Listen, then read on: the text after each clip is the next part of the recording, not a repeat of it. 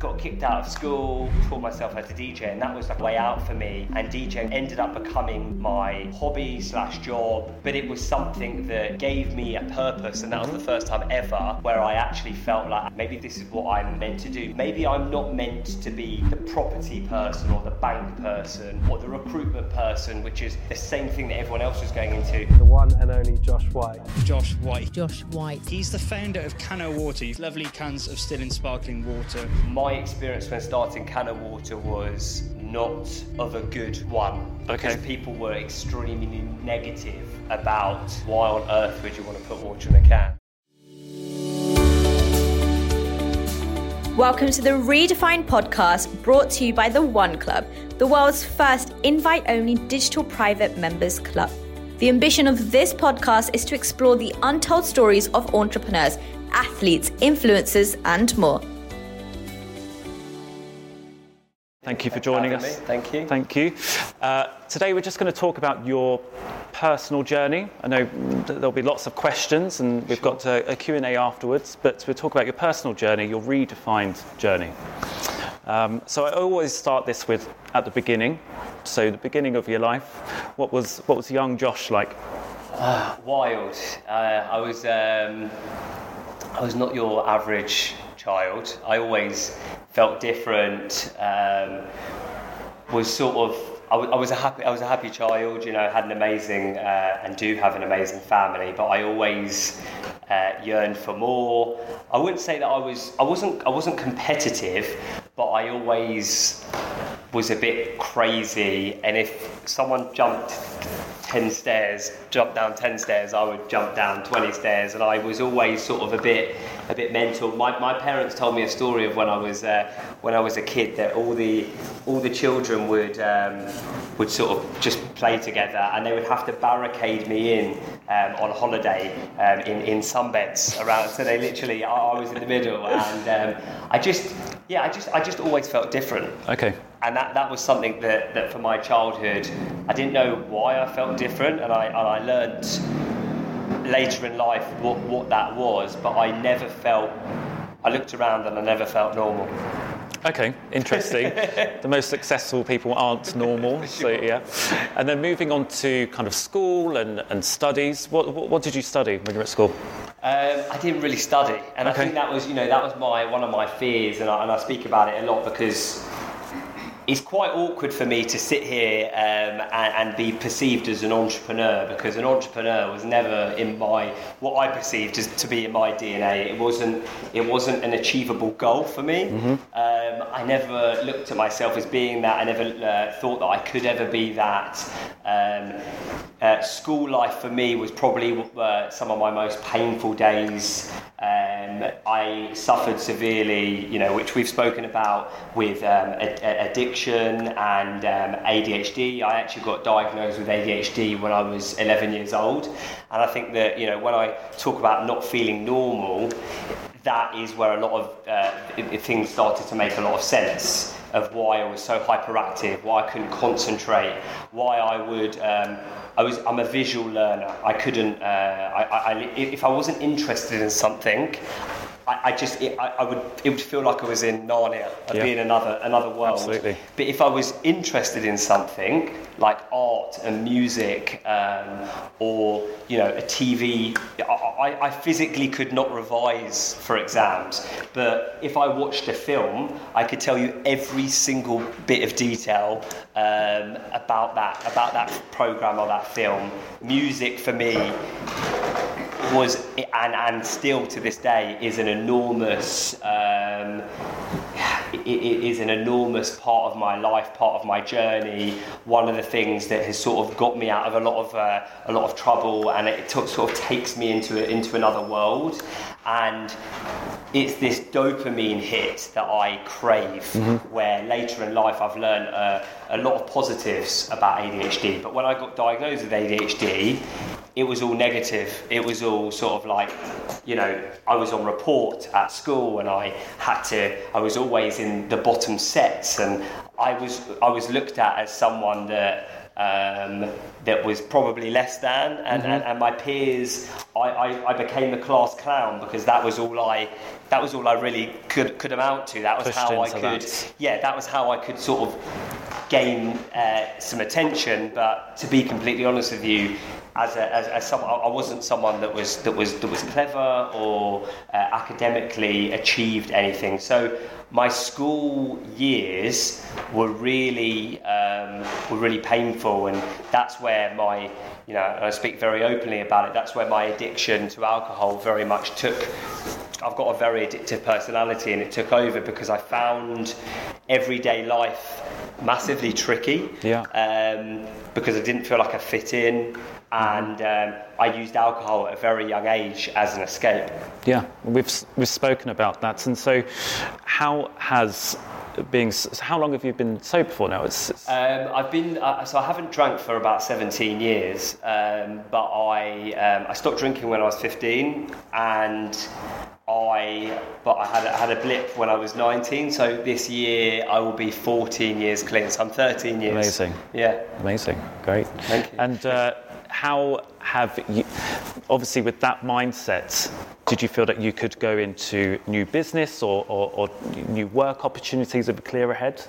Was that? Uh, I, I, I'll be honest with you. When I when I went into so I went into a rehab centre at 15. I was. Um, I was, I was, very confused in life, you know. I, will be honest with you, I didn't really find myself until uh, my late twenties, um, and I lived. I, I sort of lived in this this sort of not understanding uh, bubble for, for many many years, and um, you know, we'll go into my business life, but before business life, there is this Josh finding himself life and Josh learning about himself. And um, I would say that one of the biggest things for, for me has been uh, on, on my sober journey is I have a clear head. Because, you know, as an addict, you've got an addictive personality, but I would use substances um, and, and, and substances could be anything from alcohol to cigarettes to shopping to gym. It could be anything. Yeah. Um, I needed something to take me out of reality. And I think that for me, the goal was to get to a place where I didn't need something to take me out of reality. Um, how do I just live in reality And deal with it, it, you know, without substances, and that, that was something that was an enormous fear of mine because it is it, or, or the the reason I did things was because of fear, um, and whether it was fear of rejection or failure or I can't deal with this. So, and I think that that, that, that was something that, that for my early years was incredibly important. So I wasn't thinking at all about business. I was I was literally just thinking like it was like survival mode. I was Sure. you know I. I was extremely depressed and extremely um, fearful. And, and it, it, it, a, lot of my fear, and this is what makes me, you know, it, why I'm so grateful to be where I am today. A lot of my fear was around my future. I would project, I would sit in my bed and worry about the next 10 years and I wouldn't be able to sleep. And that was, uh, you know, a pattern of mine for many, many years. So, you know, it's funny. I, I get asked a lot of the time, like, what would you tell your younger self? And it's, you know, it's like your typical podcast question. And, uh, and um, you know, my, my thing has always been like to, to not worry and just to, just to, just to just to go with just to go with the flow and, and go with life because I was I looked I looked at what everyone I looked at everyone else. I never looked at me. I would look at you know what other not not what other people had but I would look at other people's journeys and I would look at me as you know I- I've always been very unconventional. So you know I left school I, I, I didn't have any qualifications. I did a, I started to do a degree in art. I never really um, knew what where that was going to take me, um, but I've always been obsessed with music. And uh, one thing that was, you know, that I've been obsessed with since the age of 11 was DJing. You know, DJing for me was something that it took me. It, it was weird. It was like a drug for me. Yeah. And when I was 11 years old, my dad bought me my first pair of DJ decks. And you know, as someone with ADHD, hobbies are massively you know important because if you find something that you're completely and utterly obsessed with, hmm. I've got this hyper focused mentality, which we'll talk about after, where Cano Water and other parts of my life come into come into it. But when I hyper focus into something, I become obsessed. Yeah. And I've started to use that as a bit of a superpower, which I've seen today uh, as being a positive, and DJing for me was, you know, was that. I became completely obsessed with DJing. I um, got kicked out of school. I would come home um, and I would, ju- I just basically taught myself how to DJ, and that was like a, a, way out for me. And DJing basically beca- be- ended up becoming my my hobby slash job but it was something that it gave me a purpose and that was the first time ever where i actually felt like actually maybe this is something that uh, maybe this is this is what i'm i'm meant to do. Maybe i'm maybe i'm not meant to be the property person or the bank person or the recruitment person which is the same thing that everyone else is going into. Maybe it's okay to not do that mm-hmm. because everyone else was doing that. And it, it, it was an ego thing you know. That's what everyone else is doing. But actually maybe maybe it's okay to do something that I uh, that I love doing and that makes me happy and not worry about what other people think I think that's it. In, in my life, that's you know halted my kind of progression. Is just worrying about what people think, and you would save so much time if you just didn't, obviously. But uh, how uh, I want to talk about mentors and the people that kind of pulled you out from that or, or inspired you to kind of think bigger. So, how important were ment- are mentors in your life? I've always been, I will always have been very afraid to ask for help, and I think that that's like a something that is. It's not even. It, it, it isn't even an ego thing because I wouldn't actually say that I'm a. I wouldn't say that I am. I mean, maybe other people would disagree. I'd like to think that I am not an egotistical person. Um, so it's never been an ego thing around asking people for help. It's always been a fear thing of like what people would think. And you know, when when we talk about Cano Water, I think a lot of a lot of that was uh, was smashed, which which we'll go into. Um, do you know what? Mentors and people I admire. So my dad came from from nothing. My dad is probably one of my biggest inspirations. He's someone that literally grew up on a council estate, had absolutely nothing, you know, started, uh, had a passion, went into business, has always, he's always been such a hard worker and someone that I've looked at and admired. Um, he's someone that has like has never he's never been he's never been a materialistic person. He's mm-hmm. someone that's that's done that's done well, but he's never it's never been about oh it's never been about money. Yeah. It's always been about he's the richest person because he has has a family and he has he has everything that he needs and he's always taught me to be comfortable and uh, I think that you know he, he's always been a massive inspiration to me um, throughout my life. And it so like mentors wise I don't think that I've had had many at a young age because I wasn't around many sort of successful uh, you know, I, I was around families and family friends, but no one that I sort of used as a mentor. Um, whereas I do have, you know, I do have mentors now here and there. Um, but it's more about inspirations. And um, you know, we talk about podcasts and, and, and even talks like this, where I would I would get a lot of information from from those types of things in my early days of business that would massively help me when shit hit the fan and things Yeah. went wrong. Yeah. Um, but I think if we talk about mentors in general, I think mentors are incredibly important. You know, I get up to 30, 40 messages a week from new founders and even people that have been in business for a long time asking for my help, and I always give my help or like a- and advice.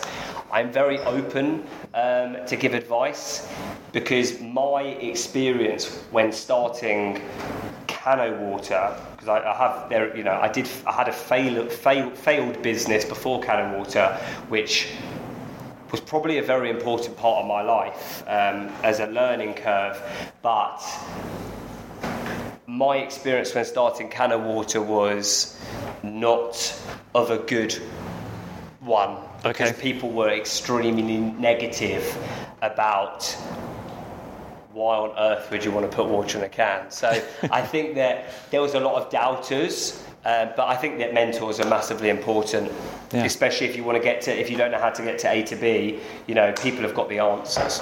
Great. And let's talk about the transition. So from DJing, and I know you still DJ. I do. Is that important to you? It's important for my mind. Yeah. definitely. You know, I um, music in general is extremely important for me. So, as I mentioned, so whether I'm DJing or I am using music as a vehicle to sort of help me navigate my thoughts and just in times when I am a little bit stressed out, yes, massively important to have that outlet. Absolutely. And um, so the transition from that to, to, to what you're doing now. Yeah. So can we talk about those early days? What was the inspiration? for Cano Water. Yeah. So um, yeah, it's a weird one. So my me and my friends went on a trip to Thailand. We never cared about plastic pollution. I always say to people, and there are people in the room that you know that, that knew me growing up. You know, I, I always uh, call, I always say that I was part of the problem. You know, smoked cigarette, flicked out the window, didn't care about the environment. I was, you know, I, it wasn't on my agenda. Um, now I like to say that I'm part of, uh, of a solution, and I think that, you know, I'm, I'm by no means an environmentalist. You know, we stumbled upon something that was, you know, that that, that, that, that came from from from an idea that sort of spiraled into something absolutely crazy. But essentially, you know, three best friends who saw a problem and became completely and utterly obsessed with trying to um, like is there a solution here? Is there is there is there something that how can we create a really cool brand that that that, that makes a diff that made a difference or can make a difference? And I think 90 percent of people and this is why I like talking about my childhood I think 90% of people would have the idea of should we put water in a can and I think that any 90% of people will just be like, no, that's, that's just stupid. And then they'll just get on with their life. And, you know, the amount of times where I've sat with friends and we've come up with ideas and they've been wacky before Cano Water or even during Cano Water when I've come up with an idea, you know, a lot of people, they're very skeptical about disrupting things or like disruptive brands and they instantly think of a million ways of how something can't work. Mm-hmm. And that's the way that our DNA you know that's the way that Yeah. we, we're, we're brought up. And you know you most of the time you'll, you'll, you'll mention your idea and someone will put it down and it might be a, your closest friend. And I think that you know, we, we went on a journey with Cano Water. The three of us had full time jobs in, in, in, in other worlds, and um, we started to do some research. None of us had any, um, you know, we're not scientists. We couldn't create a, a material that just disintegrated in thin air. Um, we looked at different part, different package, different packaging. That obviously you've got glass, which is already on the market. It is very recyclable. It's a bit too heavy. Um, the carbon footprint of glass isn't isn't isn't the greatest because of its heaviness. A lot of places have banned glass. Could it go up against a plastic bottle? Probably not because it's not as sort of on the go. You've got Tetra Pak, which is obviously your, your cartons of milk, which isn't very recyclable because it's fused with aluminium, paper, and plastic, and it isn't as recyclable as, as it might look. And then you look at cans, and you know, cans, a lot of people look at a can and you think, no, that can't be as recyclable. But 70% of cans that were produced in the 1800s are just still in circulation. So this can could have been a million other cans. This can, 60 days ago, could have been a Coke can, could have been a Red Bull can. 100 years ago, this can could have been, um, you know, something else. So uh, they're infinitely recyclable. Uh, the infrastructure of cans are incredible. So if you see in American movies, you might see homeless people walking around with cans. That's because cans have an intrinsic value to them. So people, even if you threw this can out of your car window, which I advise not to, someone somewhere will collect it, and it will most probably end up in the recycling center because um, because it's it's it's worth something, and that is why cans have such a high recycling rate. It. So sort- we sort of stumbled upon this, and we just think to ourselves, why on earth has no one put water in a can? And you know, all of the same things that all of you guys probably thought when you first heard of the, uh, like, you know, you might not have heard of Cano water before, but if you had, most people think, well, you can't close a can, you can't see the water, is it going to taste weird? Like, it, it, it it is so weird and so foreign to what we're used to mm-hmm. that most people just get scared. Yeah. And I think that the three of us and the DNA inside the three of us were like, can I swear? Who do you go for Fuck it, we're going to do this. Um, and we are not going to take no as an answer. You know, we grew up in a place and a community where there's a lot of doubters. You know, I grew up in a place where there's a lot of doubters. Everyone knows everyone. And it is very. It, it can be quite uh, Negative. negative and scary because you know I have family. I had family friends that would say to my dad like, "What is he doing? Why is he doing this?" And you know, you have to sort of just block that all out and. Um, we, you know, we came up with the idea of can of water, and we just, as I said, we just, we just wouldn't take no as an answer, and that was our mentality. And I, I say this a lot of the time. Like, if we were in the drinks industry, we never would have come up with can of water because it's so stupid to most people in the drinks industry. But it needed, you know, three people, naive idiots who basically were like, you know, we were all sort of dropouts Yeah. in, in our in our own right, and, and it was like it needed the three of us to sort of come together and be like, all right, we're, we're doing this, and I think that you know that is that is the, the sort of the start of where this this disruptive mentality began. Okay. Interesting. So then, how did you? What were the first steps in terms of uh, investment and interest? How did you start? Who did you approach? Uh, I can imagine that was quite kind of scary to think of. Yeah, do you know what? It's, it, our journey was very. Our journey was very weird, and it was very like it. It, it was like it was meant to be, uh, because there was a lot of negativity, but then there was also a lot of things that just happened, and I, I'd like go into a bit of detail. No one had ever in the world put water in a can, so we had to create that. You know, we also couldn't taste water in a can, um, and no one had ever filled cans of water. So we had to basically create the.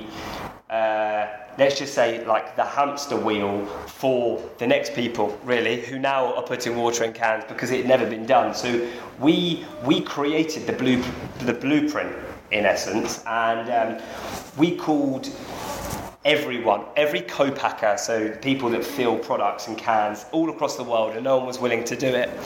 So we went on a journey, and as I said before, like within the mentor type, uh, you know, side of things, we would call up someone who couldn't do it, who knew someone, and that person couldn't do it, but they knew someone. It was like that sort of like we, we, we've, we've got to go on a journey, and we, as I said, we can't take no as an answer, and we're going for it. And that really was, was, was the journey for the first sort of six to eight months. And what we did that, you know, looking back now, and I have a lot of uh, entrepreneurs and founders who come to me and they say, I don't know how to do this. I don't know how to get from A to Z. And it's like I say to them, don't, you don't need to get from A to Z. You just need to get from A to B, and you just need to you need to decide what that is. You need Yeah. a map. You need a you know you know what is the next step. And um, what we did is we basically created a brand that didn't exist. Because what we needed we needed about 60 or 70 thousand pounds.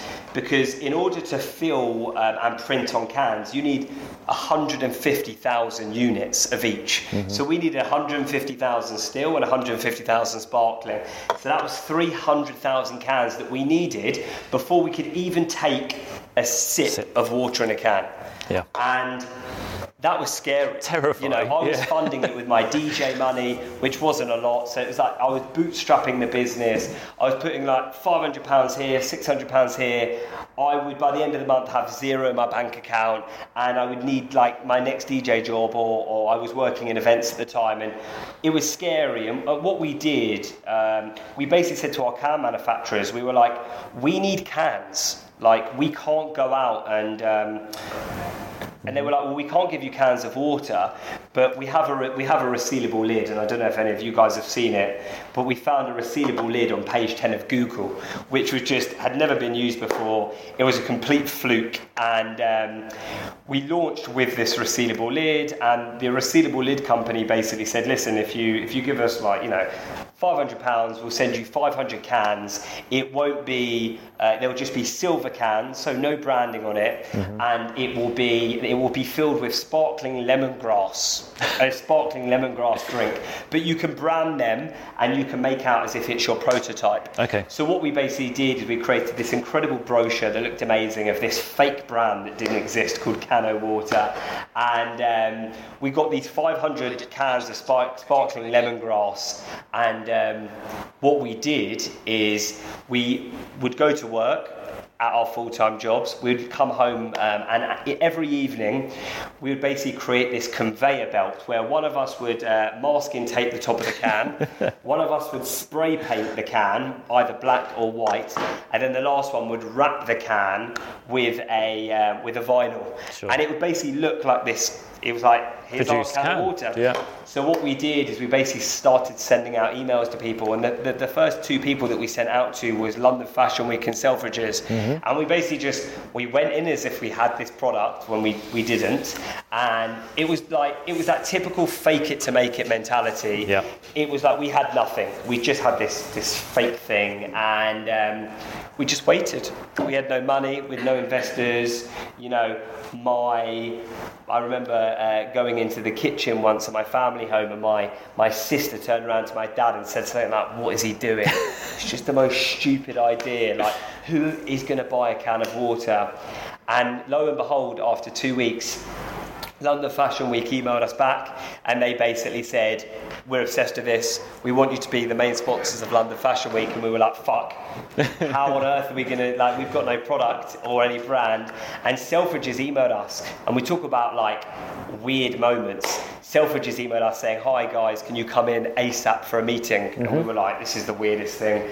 And we went in for a meeting and the buyer turned around and he said, I've just joined Selfridges a week ago.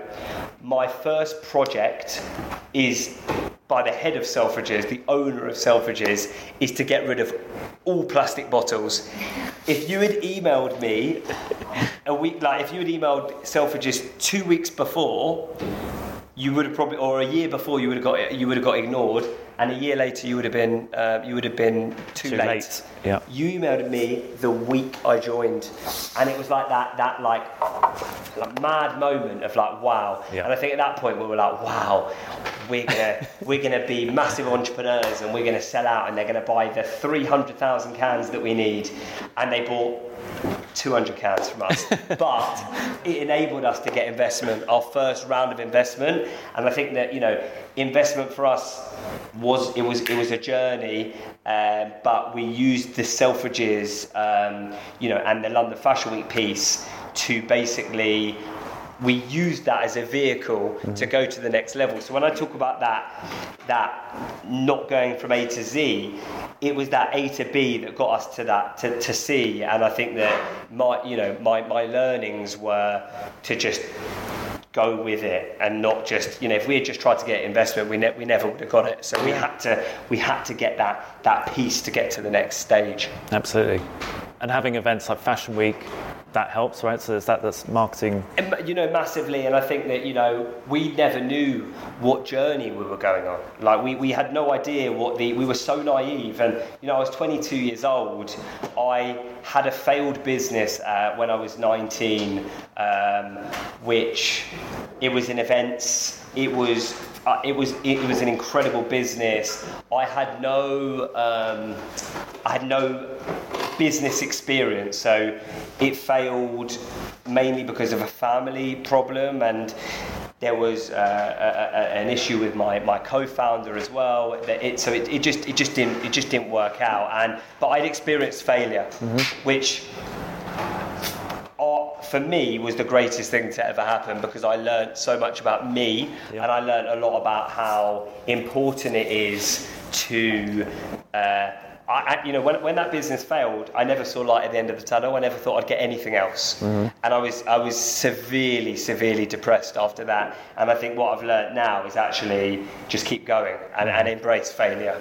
So the event like I, I didn't know I didn't know what was going to happen but but what did happen after the um, you know after fashion week and, and Selfridges and all those things is it enabled us to get the investment and it enabled us to to, to, to, to create this brand. But it was from that to, from that moment on it was probably the hardest three or four years that I've ever endured after that I'm sure it was. Yeah. And uh, notoriously, supermarkets are a difficult market to, to get you know products on shelves. How did you manage to get it uh, stocked? I think that you know it's, im- it's it's important, but you know before we got the supermarkets, I think that the supermarkets are hard to get, but when you've got a can of water and people think that you're mental, which I'll talk about that because I think that that's an incredibly important part of the the, the, the journey. Getting in anywhere mm. is it is it is hard. You know, it, it isn't as easy as something like oh yeah we've we, we, we, we- we've created this product and you see you can see a hundred of them and we've just got a new design. It's trying imagine calling up someone and telling them that you've got a can of water and they can't see what it looks like, what it feels, what it tastes like. We had Selfridges, we had London Fashion Week, and for three years we literally got laughed at. And it was so so the supermarkets bit is something that you know people always say, "Oh, Josh, you've absolutely smashed it. You're in Tesco's and you're here," and I'm like, "You just don't understand." Like, first of all, you don't understand how we got there, the pain and the suffering and the reality, um, and how difficult it is to deal with those people, but it's actually they're not the accounts that we are proud of. Mm. You know, the ones that we're actually proud of are the, are the bread and butter, independent, small independent cafes, and all those types of things because they're actually the people that took the leap. Making the jump. You know, they're, Yeah. they're, they're, they're the ones, and you know, my, my experience was an i- honest experience is start work in the morning, call 100 people, 99 of them would laugh down the phone. One of them would think about it, and I would most probably go home. Um, one of us would probably go home either in tears or basically saying to each other, "We can't come back tomorrow," because, and, and we would use each other um, to lean on because it was so difficult. Yeah. And I think that's where I learnt my probably that's where I learnt my the, the like my that's where I got my thick skin from. 'Cause when I first started Cano Water, I didn't have the thick skin I have today. Mm-hmm. I got upset extremely easily, and I think as a as anyone in business knows, every single day you have to deal with shit, mm-hmm. and it might look like it's all great, Yeah. but 10 shit things happen and one good thing happens. And that's just the reality for for, for, us for, for us like um, you know that the what is the highs are you know the highs are high but the lows are really really low. And I think that that's you know that that's made me a, a, you know a much better all-rounded all-rounded person but you know there was a massive turning point, and I, and I like I like to talk about this um, because I think it's it's, it's, a, it's a point in in Cano Water's journey that, that has really really helped. Like that, that, that I that I like to talk about because I think that it's, it's a good story to show that if you keep banging away and if you keep chipping away, it, it, it makes it all worth it. But for three years, we were getting nowhere. We were building this little brand that me and the two boys thought that, you know, the three of us thought, oh my God, Stormzy's holding a can, or you know, some random person that no one knows that we knew because it was cool was holding a can. The reality is, no one knew Cano Water. You know, no mm-hmm. one knew who it was. No one was seeing it. And we brought in a managing director, and you know, he, he looked at the numbers and he was like, "Listen, boys, you've got something. Like, you do have something, but the reality is, the business is going insolvent. You know, the, there's you you." You're not really getting anywhere. No one's really buying it. The sales are shit. It's you, you, you, you can build the brand, but you're just going to run out of money. Yeah. And you're going to need to keep diluting and you're raising money. It's just, it's just not going to work. And are you even going to raise money, you know, with it? So he basically said, and I, I, I, be, I, I became, I've been everything at Cano Water. I, I've been the guy in the, in the warehouse building the pallets to the operations person, the salesperson. The, the, I've been everything at Cano Water. I sweep the floors if I have to. And I've always been that, that yes man person. Um, and, I, and, I, and I did a deep dive and, and, and, and very much got involved in, in, in the operations. And, and me and my MD, basically, we looked at it and we said, we've got six months. And if we don't turn things around in six months, we hang our hats up high, we accept that, you know, we've done our absolute best. Um, But it just didn't work. And we just have to accept it. And even though it would kill me and it would be another failure, we went in for it and we did we did our absolute best and um, you know that, that was a really painful thing to to accept but we went on the you know we just we just gave it our all and um, on the fifth month I remember I was I was I was actually sitting in bed a few nights before and thinking like planning my next journey my next project Business, or, you yeah, know, yeah. I had no money really. I was DJing, but Cano had taken over. And on the fifth month, David Attenborough did Blue Planet. And I'll never forget it. Like everything felt like a waste of time. It never felt like we were planting a seed. It just felt like it felt like the garden was just never growing. Like you were you were planting the seed and, the, and it was just mm-hmm. Fucked. Nothing to and, um, yeah. On the last month, um, David Attenborough did Blue Planet, and I'll never forget it. Oh, there was there was this episode of Blue Planet where the, this whale had died, and its child was crying in the water, and it died from plastic pollution. And I remember getting a call from a friend of mine being like, "Mate, tomorrow your life's going to change. I'm telling you." And I just was like, "Yeah, whatever," because I was so used to negativity. I was so used to the, the the shit of being laughed down the phone and thinking that are we flogging a dead horse? Are we the only people that believe in this? And when I tell you that the next 48 hours and for the next month was just mental, it was it was it was incredibly powerful for me as a person um, to see that every single person that we had ever called was calling us up and saying, uh, "I know that I laughed down the phone at you, um, but we've gone on the same journey as you, and we actually can also see that cans are a lot more recyclable." And it was like, "Fuck, we've actually the seed that we planted actually started growing, and we actually started to see. You know, there's there's there's a visual uh, post that I saw years ago of this guy with a hammer, and he's hammering through dirt, and it, you you can see that there is a there's like there's a diamond but he can't see it. And there's another picture of him walking away from it, but you can see that he's so close to it, but he can't see it. And you know, me and my me and my business partner Ariel used to always say like, we're on the cusp, we're on the cusp, and that really for us, you know, was it. And we were so close to turning away, and we were so close to just, you know, uh, not not not going to the next level, and in from from 2015 to 2018 um, we had only sold like a few hundred thousand cans, which in the grand scheme of it was just it's literally zero.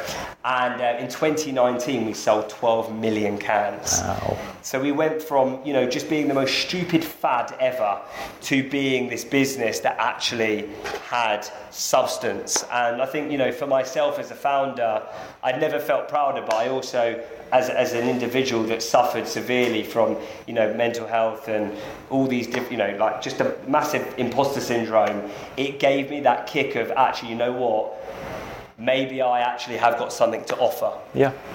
So we have David Attenborough to thank for everything. thanks David I've Yeah, actually I've met him and thanked him a few times He's Good. a lovely guy Good, good, good, good. So obviously you reached that success. I want to talk about this new relaunch. You've just uh, redesign Cano Water 2.0. yeah Uh, why the relaunch? So I think that you know we've learned when, when, when launching Cano Water, you know it was very much.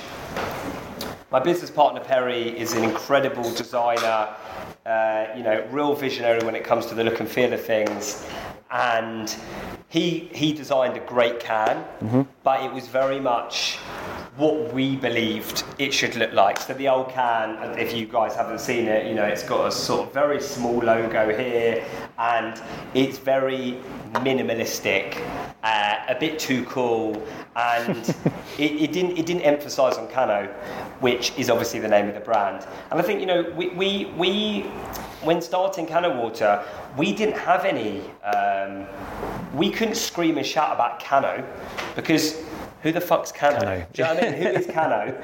we had to tell everyone that this product is not a beer, it's not an energy drink. Yes, actually, really, this is a can of, can of water. And people mm-hmm. were like, whoa, is it mad? You know, me, me and my business partner, Ariel, we'd be at events and we'd be hand out cans to people. And we, we used to have a game where we would read people's lips after they got a can. Mm-hmm. And the, the, the response was always like, you can imagine, like, what on earth is this? This is pathetic. And then it was funny to watch people's journeys because, like, an hour later, they would come back and they'd be like, you know what, I thought that this was so stupid. And now, so that's always people's journey. It's always like this circle where they start very confused and then they sort of they think about it and actually, like, ah, yeah, it makes sense. Like a bit of a, like a light bulb moment. Yeah. But this, this relaunch is probably the biggest thing that we've done to date. And um, one of the reasons is, is to make more noise on Cano, obviously the brand. And the logo is very small, and we've had everyone from Bill Gates, Drake, Ed Sheeran, everyone holding our can, and they always hold it covering the logo. So we've made it very apparent by putting, you know, logos on every single side. And you know, this is this is an evolution as well. And you know, we're not the only canned water out there uh, anymore. You know, our vision from day one has always been to remove a billion plastic bottles within the next 10 years by, you know, replacing them with infinitely recyclable cans and to also inspire other people to put their water into cans. You know, we yeah. want the Cokes of the world. We want the Evians of the world to put water in a can. They are doing it. They're not stopping their enormous plastic production. Mm-hmm. Yeah. And that's because they make more money from plastic and their margins and their companies are geared for plastic. Mm-hmm. And we are we scare them enormously and they're- they're not going into um, fully cans anytime soon, which is a massive, massive shame. Mm. Um, so we need to make more noise around the name Cano Water because you know that's that's who we are and we're proud to you know Yeah. we need to scream and shout more about it. Yeah. So you're not scared of competition. You know, it's, it's part of it. It's, it's I think that the first time I saw a competitor brand, I didn't sleep for three nights, and um, I just, you know, was petrified because how horrible is it to feel like you're the first people to? And it, don't get me wrong, we still we, we- we're not a we're not a global brand. You know, we, we still haven't we've accomplished things, but you know, we're still I'm still in a risk I'm still in a risky business. You know, it's not. Um, it's not like I'm getting on my yacht, you know. It's, this is very, you know, I, I, I only a year ago I couldn't pay my mortgage, you know. So it's not. I, it's, it's not all, all sunshine, and I think that's, I, I actually like talking about that because I think that there's a lot of entrepreneurs out there that, that don't that, that don't talk about that, and I think it's actually very important to talk about that. But competition is scary. Um, it also fuels me to do better. What doesn't scare me about competition is me and my team because these people have got all the money in the world but their marketing is shit. And water is the sleepiest industry. It's not like energy drinks. It's not like the soft drinks market where people are going mad. It is the, if i asked anyone what was the last thing that they uh, saw from a water brand they're probably going to say the shit evian advert of a baby dancing 10 years ago. If, if any of you saw it. That is the that, that's who we're up against. Yeah, yeah. so all we've got to do is just wake it up, and Yeah. that's what kind of you know. When we, I remember I, uh, I sat in a meeting with the owner of. I'm going to say it because I, I don't I, I don't really care. I never used to say it, but the owner of Innocent Smoothies. I sat in a meeting with him, and he laughed me out the room in the beginning of Cano Water because he said, "Why would anyone want to drink from a can?" The plastic problem's not that bad, because he sells shitloads of plastic. Um, it looks good, but you'll never get into Tesco. Two months ago, I got invited to Innocent Smoothies head office to teach all of their creative and marketing team how to build an organic brand because they're cutting budgets and they needed me, little cano and I think that that's the mentality of a lot of corporate people. Mm-hmm. That's why it doesn't necessarily competition doesn't necessarily scare me from the big corporates because the way that they think is actually 10 years ago. Mm-hmm. But we've always got to be thinking 10 steps ahead because if I thought, if I didn't think about competition, then we will get overtaken very, very easily. And there are some amazing brands out there Yeah. that are in, in cans, water, that are doing amazing things. And, Yeah. you know, I've also accepted that, you know, we might be on the shelf alongside 10 other canned waters, just like you see Evian, Buxton, Highland Spring, you know, all of these, you know, and there's, mm-hmm. there's probably 20 brands that I could tell you that are 50 to 100 million pound businesses that you wouldn't even know of. Mm-hmm. You know, they're mm-hmm. just, they're just, they're not even brands. Yeah. So I think that I've my, the days of me getting scared are still here, but it fuels me to make sure that me and my team are 10 steps ahead when it comes, and, and especially in, in, in the world that we live in now i actually think that we scare them a lot more Yeah. because we are a lot more well versed when it comes to today's society It's motivational, but then also you're, you're going for the same goal, right? Is to eliminate plastic. Yeah. Right. Um, you mentioned, um, um, I'm not sure if you want to reveal, but you, you have a, an investor who's Yep. kind of been silent for a while. But uh, did you want to? Yeah, no. So yeah, we uh, today actually we've announced that Ricky Gervais is one of our uh, new investors that's come onto the come into the business. He's you know he, he- he's invested a large portion in, in our, our latest round. You know, it's it's for, for, for me. You know, it's, it's incredibly powerful for myself and the other founders um, to have someone of that caliber come in. You know, he for, for, for us, we always thought that we, you know, it was just us. So to have people like him, and there will be some other very large names that we'll be mentioning in the, in the next couple of uh, couple of months that will also be coming in. Um, he's just the first, and he's sort of, you know, he's given us the green light to, to talk about it. But you know, for, for, for people like Ricky, who get presented an idea, a hundred ideas a week, Yeah, you know, yeah. To get involved in the business. And for someone like him who cares about the environment and animals you know to get involved it's it's really really motivating you know as well you know our our chairman is the ex-president. He was there for 30 years the ex-president of Heineken. He came on board last year and it has been a massive inspiration. You know the caliber of people whether it be venture capitalists uh, people that have been in private equity or e- even just very successful angel entrepreneurs is just is really really insightful and really you know gives myself and the other guys the confidence that you know we're we're on you know we're on the right track and um, you know we're, we're creating an incredible brand Absolutely. And um, before we open it up to, to the to questions, obviously, one club we're, we're, we're based on community. How important is community, or how important has it been for the development of Cano Water? I think it's massively important. Like in, in so I, I grew up in a community um, environment, and I've always seen massive positives um, within community, um, especially with leveraging and and not just leveraging from a sense of using, but more of a helping each other. And I think that that is massively important. You know, one thing that I've always I've always seen as a gift of mine um, is I can. One of my strengths is I can get anything done, anything. Um, I only really saw that power come into fruition in the past sort of six, seven years once I started to gain, or five, six years when I started to gain a lot more confidence within Cano Water. But I think that I go out to my community and the people that I meet. Um, that's sort of like in my own personal networking sort of community, mm-hmm. I think it's massively important because it might it will take you ten times longer to do it yourself sometimes. Yeah, yep. And all, sometimes all you have to do is just pick up the phone, mm-hmm.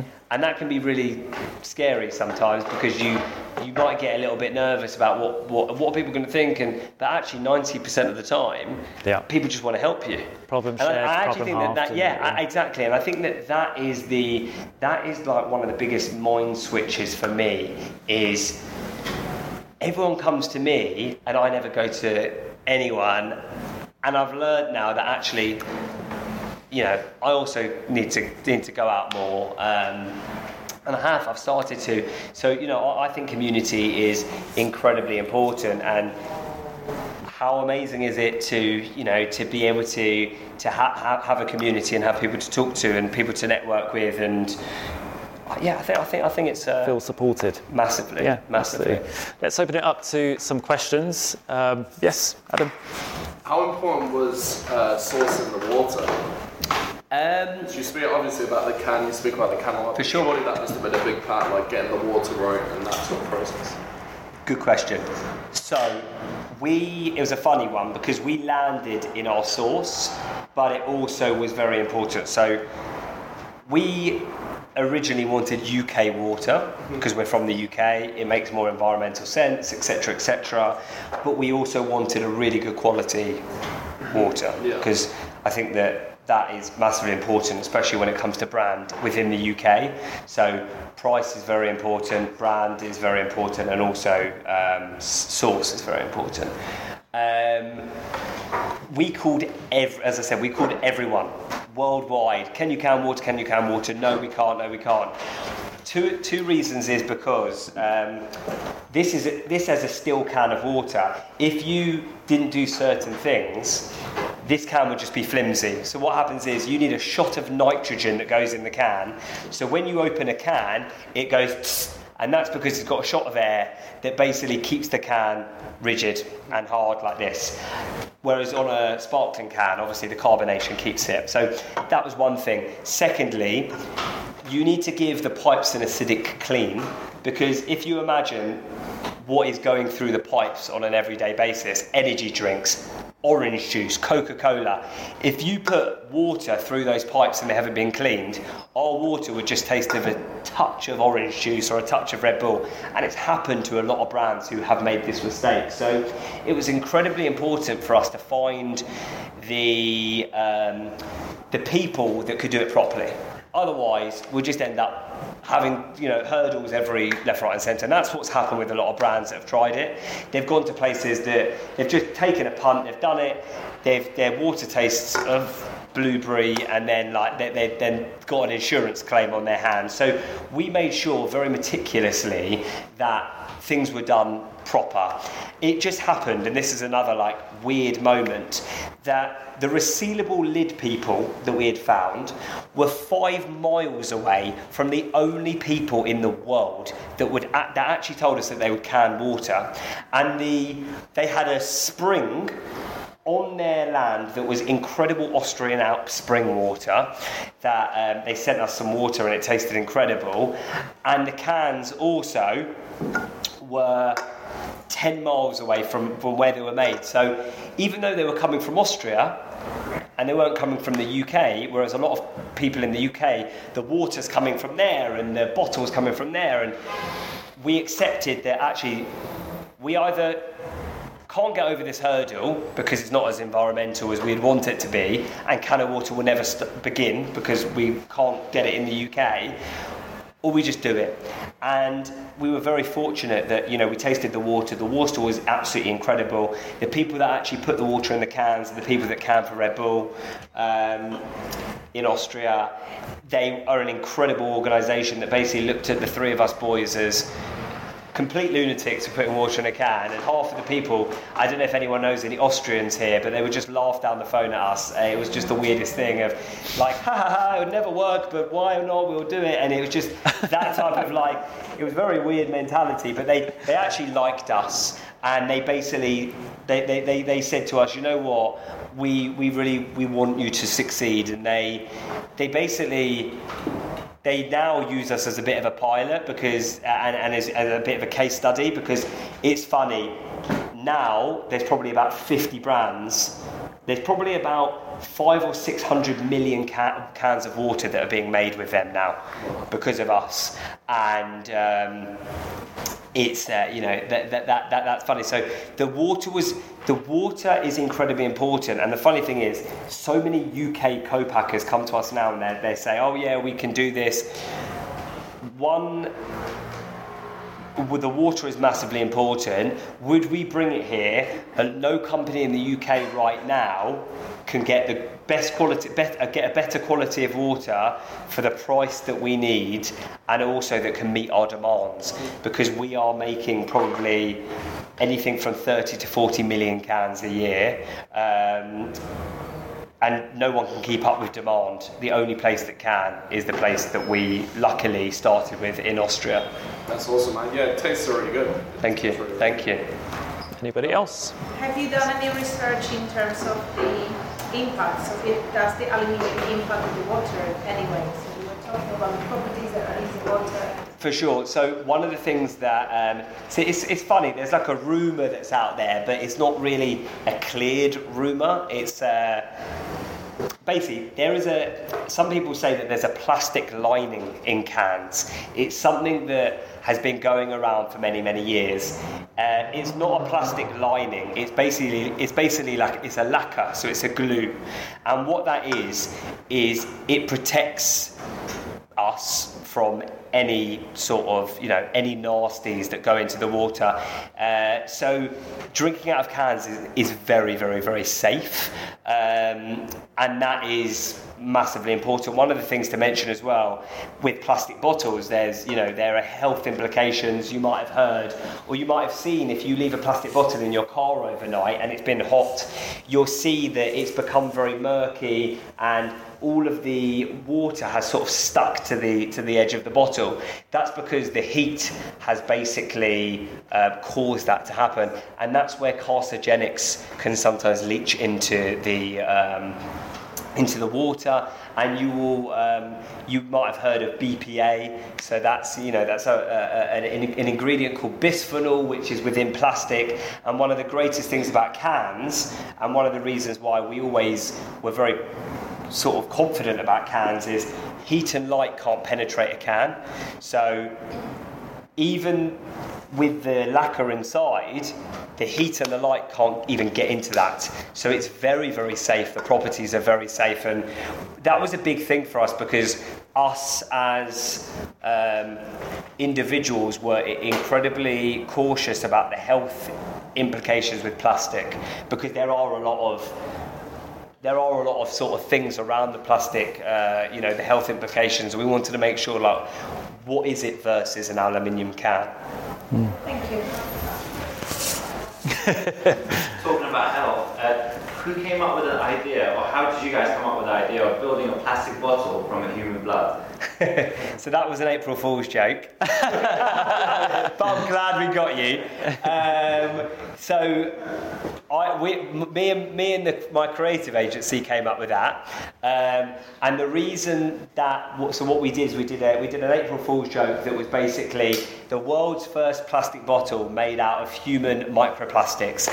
And the reason why it actually isn't funny is because we all have microplastics in us, and they've done studies, and it's in tap water, and it's in the air, and it's in our stools, and that is something that is fact. You know, it's not. This isn't a myth. This is this is something, and you know, it's. Um, it's it's a, it's a scary scary. T- you know, I think that if I can't remember the exact statistic, but I think within a month we ingest a credit card worth of plastic. That's disgusting. Uh, which is disgusting, and that's you know that is because of how much plastic and microplastics. I I actually went to a Cornwall beach and the whole beach, without fail, there was one of the people said to me, what do you think of the beach? I was like, yeah, it's, well, what about it? She was like, it's, it's amazing. It's all sand, right? And I was like, yeah, it looks a bit weird colour. She was like, yeah, none of it's sand anymore. That's all microplastics. it's all plastic. And when you actually, So what was the colour of the sand? It It's was, like it a- was a weird. It was. It wasn't a sandy colour. It was just weird. And it's, I think it was called like. No, I can't remember the word. It was like. Uh, I can't remember what the Yeah. word was. But she basically showed me with a sieve. She basically put it in in in in. Um, in the sand, then went over to the water, uh, and, and it was just it was just just all plastic, all plastic, tiny, tiny, tiny, tiny specks of plastic Yeah. everywhere, and that's what's happening, and that's the problem with plastic that a lot of people don't talk about is what happens is if anyone doesn't know, Eh, you'll see Coca-Cola, you'll see Evian, you'll see all these brands saying that their product is recyclable. Plastic is recyclable. That's where they get us. Is it getting recycled? There's a big difference between recyclable and recycled. That's where the greenwashing happens, all mm-hmm. this fake bullshit of yes, it's recyclable. So we as consumers are like, oh, it's recyclable, it's recyclable. But what happens is when you recycle a can, it never loses its quality and it will always come back as another can. So this can will just become another can. Plastic bottle, you recycle it once and it will it, it might come back as another plastic bottle, but what will happen is, is that the colour will get murkier and mm-hmm. murkier and murkier. That's why I don't know if any of you saw Sprite went from a green bottle to a white bottle because they basically they, they couldn't do the green bottle anymore because of recycling. And what happens is is if you you really really don't want to drink out of a of a, of a plastic bottle that's been recycled more than five or six times because it is so dirty mm-hmm. and it gets murkier and murkier that the plastic industry basically can't sell it anymore because you would you would look at the plastic as you'd look at it as that's disgusting it looks filthy and Yeah. so what happens is they, they then go and try and make shoelaces or, or park benches or, or, or, or, or they start doing things in the roads or tyres. And over time, what happens is, is that those things start to break mm-hmm. and they start to form these microplastics that basically end up everywhere. Mm-hmm. Whereas a can will always become a can, plastic will just, it's just going to end up and has ended up everywhere. Yeah. And the smaller it gets, it just becomes particles that we end up eating, that's in our fish and in our that we can't even see. Yeah. And that's basically what where that April Fool's post came from. It's exactly. obviously effective. Yeah. Exactly. yeah, yeah. Um, I think we'll end it there. Can uh, everybody join me in thanking Josh White? Thank you so much for listening to this episode of the Redefined podcast. We want to bring you the best stories from the top changemakers across the globe. To make that possible, please subscribe to the podcast wherever you are listening and leave a comment or review. It really is that simple. Thank you again for listening, and we'll see you for the next episode.